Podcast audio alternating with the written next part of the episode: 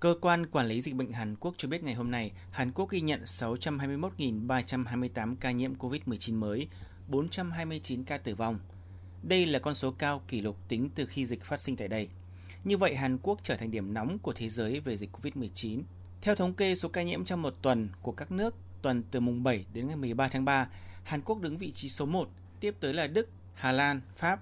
Và với số ca nhiễm ngày hôm nay, Hàn Quốc tiếp tục vượt qua các nước có số nhiễm cao. Với tình hình dịch này, việc tiếp tục nới lỏng các biện pháp phòng dịch dự kiến bắt đầu từ ngày 21 tháng 3 tới là rất khó khăn. Trong khi đó, thì Thủ tướng Hàn Quốc Kim Bu Kim chỉ đạo các cơ quan liên quan xem xét phương án điều chỉnh cấp độ bệnh truyền nhiễm COVID-19 hiện đang được chỉ định là cấp 1, sao cho phù hợp với tình hình hiện nay, đảm bảo hệ thống y tế thông thường có thể ứng phó với dịch bệnh. Bệnh truyền nhiễm cấp 1 là những bệnh lây nhiễm có tỷ lệ tử vong cao hoặc lo ngại à, nguy cơ phát sinh lây nhiễm tập thể cao cần phải khai báo ngay lập tức và cách ly trong điều kiện tiêu chuẩn nghiêm ngặt như phòng cách ly áp lực âm.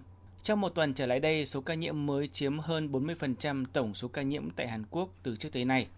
Theo phân tích của chuyên gia Hàn Quốc, làn sóng lây nhiễm biến thể Omicron đã đạt có thể đã đạt tới đỉnh dịch. Trong khi đó, khoảng 75% số bệnh nhân đang sử dụng giường chuyên điều trị cho bệnh nhân COVID-19 hiện nay là người không có triệu chứng hoặc triệu chứng nhẹ nhưng có bệnh lý nền. Các chuyên gia đánh giá bệnh nhân có bệnh lý nền nên được chuyển sang giường cho bệnh nhân thông thường có khả năng quản lý lây nhiễm sẽ hợp lý hơn.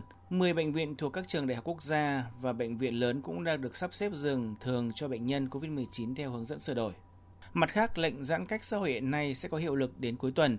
Chính phủ sẽ phân tích tình hình phòng dịch, lắng nghe ý kiến các cấp để đưa ra phương án điều chỉnh lệnh giãn cách xã hội mới, à, cân bằng giữa yếu tố phòng dịch và cuộc sống của người dân vào ngày 18 tháng 3. À, đến thời điểm hiện tại, số người đã tiêm vaccine mũi 3 mũi vaccine à, chiếm 62,7% dân số, trong đó tỷ lệ tiêm ở người trên 60 tuổi đạt à, gần 90%, tỷ lệ hoàn tất hai mũi tiêm đạt 86,6% dân số.